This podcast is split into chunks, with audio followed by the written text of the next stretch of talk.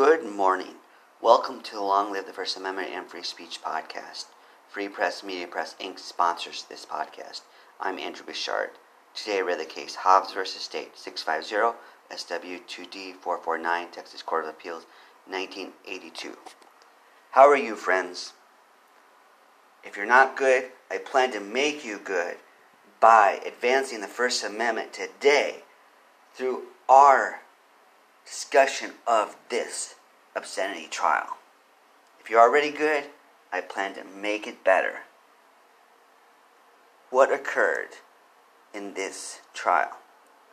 Let's read from the record. It says, quote, this is an appeal from a conviction for promotion of obscene material in violation of Texas Penal Code annotated 4321 and 4323C, Vernon, Sup, 1982 to 1983. The appellant was arrested and charged by information with selling an obscene magazine to J.P. Hugo, a Houston police officer assigned to the Houston Police Department Vice Division.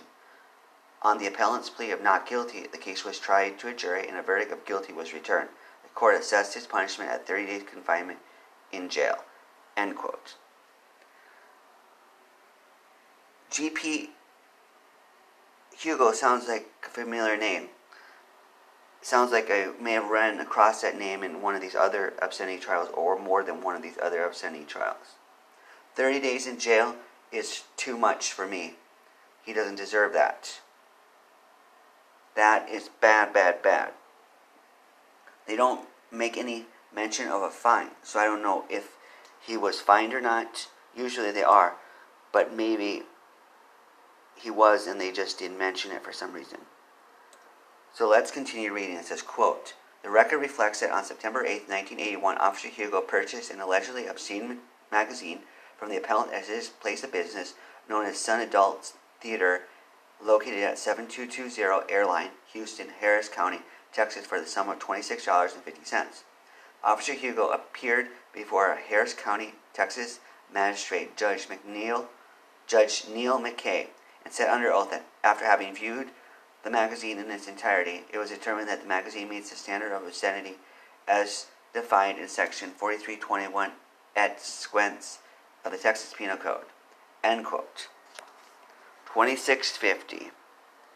That might testify how good the magazine is. It's not like it was $5, not some cheap magazine. So maybe the magazine was quality. They don't mention the name of the magazine here. I love when they mention the name. This trial centers on Mr. Hugo there because in court he behaved inappropriately. Yes, a police officer. As the record states, it says, quote, We express concern about a number of outbursts by the state's key witness, Officer Hugo, who during the course of the trial made numerous unresponsive answers which were highly prejudicial to the appellant and were obviously calculated to deny appellant the fair trial. We are particularly concerned with the following scenario, which developed as examination of Officer Hugo by appellant's defense attorney Roy Bean. End quote. In these obscenity trials, they don't usually print the court records verbatim. So this is something interesting. So let me go through this so you can get an idea of what was said. Quote Diner News 240 Westheimer Adult Bookstore sells sexually explicit adult oriented literature. I made numerous cases in there also, yes. Kirby Newsstand 24 hour adult newsstand 3115 Kirby Drive. The store sells sexually explicit adult oriented literature. Is that true? Yes. We arrested many people in there for homosexual acts. Your Honor, we ask that Mr. Hugo, yes, just answer the question, please, sir. Don't volunteer something that's not called for. We would like we would ask that the jury be instructed to disregard the last comment of Mr. Hugo. Yes, the jury will disregard the last remark. Now proceed, counsel. Your Honor, we would ask for a mistrial based upon the witness's misconduct. That will be denied, counsel. Proceed. Are there 7 Eleven type stores in Houston that sell various sexually orientated magazines? Are you talking in regards to Playboy and Hustler? Playboy, Hustler Club, any of that type of news list of magazines? Magazines that aren't illegal, that's correct. Objection, Your Honor. Again, Mr. Overruled, counsel. Please know our exception. You asked for a lot of this. Go ahead. That's your determination, is it not? Personal determination, state's determination. That's your personal determination. No. Your Honor, I object. Counsel is arguing with the witness. Yes, don't argue with the witness. Ask questions. I'm attempting to, Your Honor. Sir, I'm attempting to. Attempting to what, counsel? To ask questions to the witness. Well, let's do it. And he's being quite unresponsive.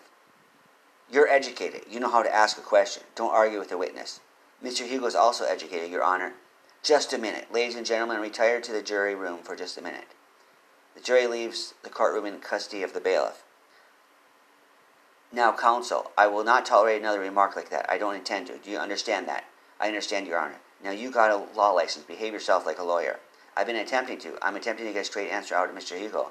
I will not have you badgering the witness or arguing with the witness or arguing with the court. Now, you can take your exceptions and go to the Supreme Court with them. May I put in the record, Your Honor, that I have no numerous occasions to ask the court to instruct the witness to be responsive and not throw an unresponsive, prejudicial matters such as Diner News. He has arrested people in homosexual conduct at that location. Oh, yes, it's in the record. It's in the record, counsel. I'm warning you to behave yourself, counsel, and I'm not going to do it again. Do you understand? Yes, Your Honor, I understand. End quote. So, friends, what do you think about that? What do you think about that?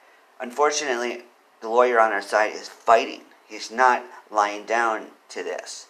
So we applaud him for that. The appellant got arrested unjustly under unjust laws. So the attorney's doing a good thing here.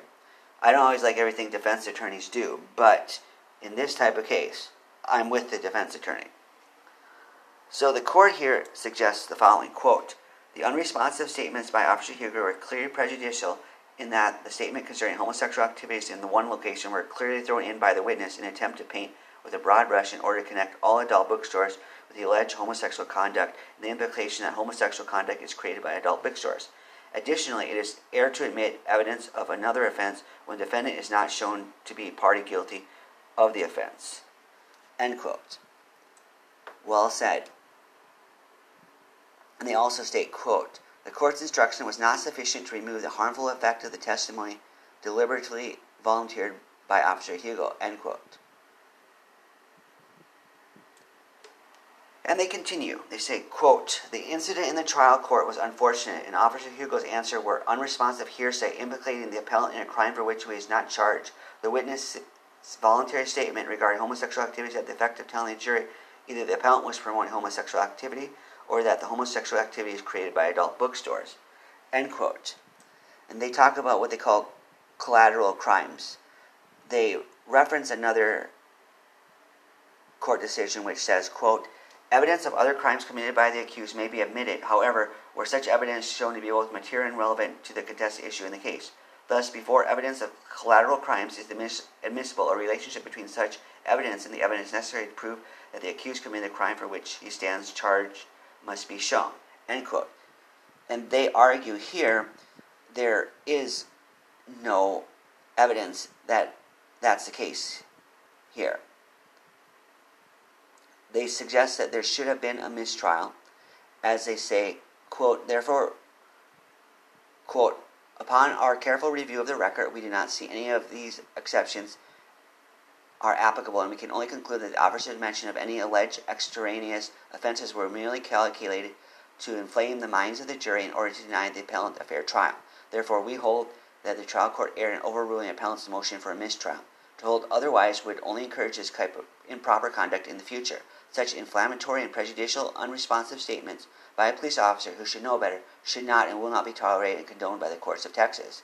In the event of retrial, we suggest that the greater effort be employed by the court and seeing that witnesses, especially police officers, restrain themselves in this respect. Unresponsive comments by witnesses have no place in the courtroom and tend to militate against an atmosphere which is favorable to the fair trial for an accused. End quote. Yes, laying down the law. I like to see that. A fair trial is a cornerstone principle of our judicial system.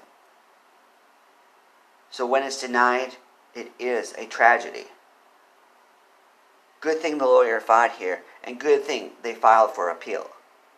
Some people would just take whatever the judge says, but no, these people did the right thing, and the Court of Appeals saw the error in the judge and the police officer. So let that be a lesson to us. Let that be a lesson. And they ultimately conclude the following quote, The judgment of the trial court is reversed, and this cause is remanded to the trial court for proceedings not consistent with our holding. End quote. Hooray. Yes. Woohoo! Good job, defendant and defendant's attorney here. You took this to a higher level and you won a victory. As I read these trials, I see what tactics people do, and I think I might have to use that someday. So I'm learning from all these people who have stood before us in a court of law, fighting for their right to sell magazines or films or books that others may not like. So let's emulate Hobbs here. I don't know if Hobbs had any heinous offense in his past, but if he didn't, let's assume he is headed to First, First Amendment heaven. If he is still alive, if he's dead, let's assume he's already there. How will you advance the First Amendment, freedom of speech, and third parties today? Long live the First Amendment and free speech. Goodbye.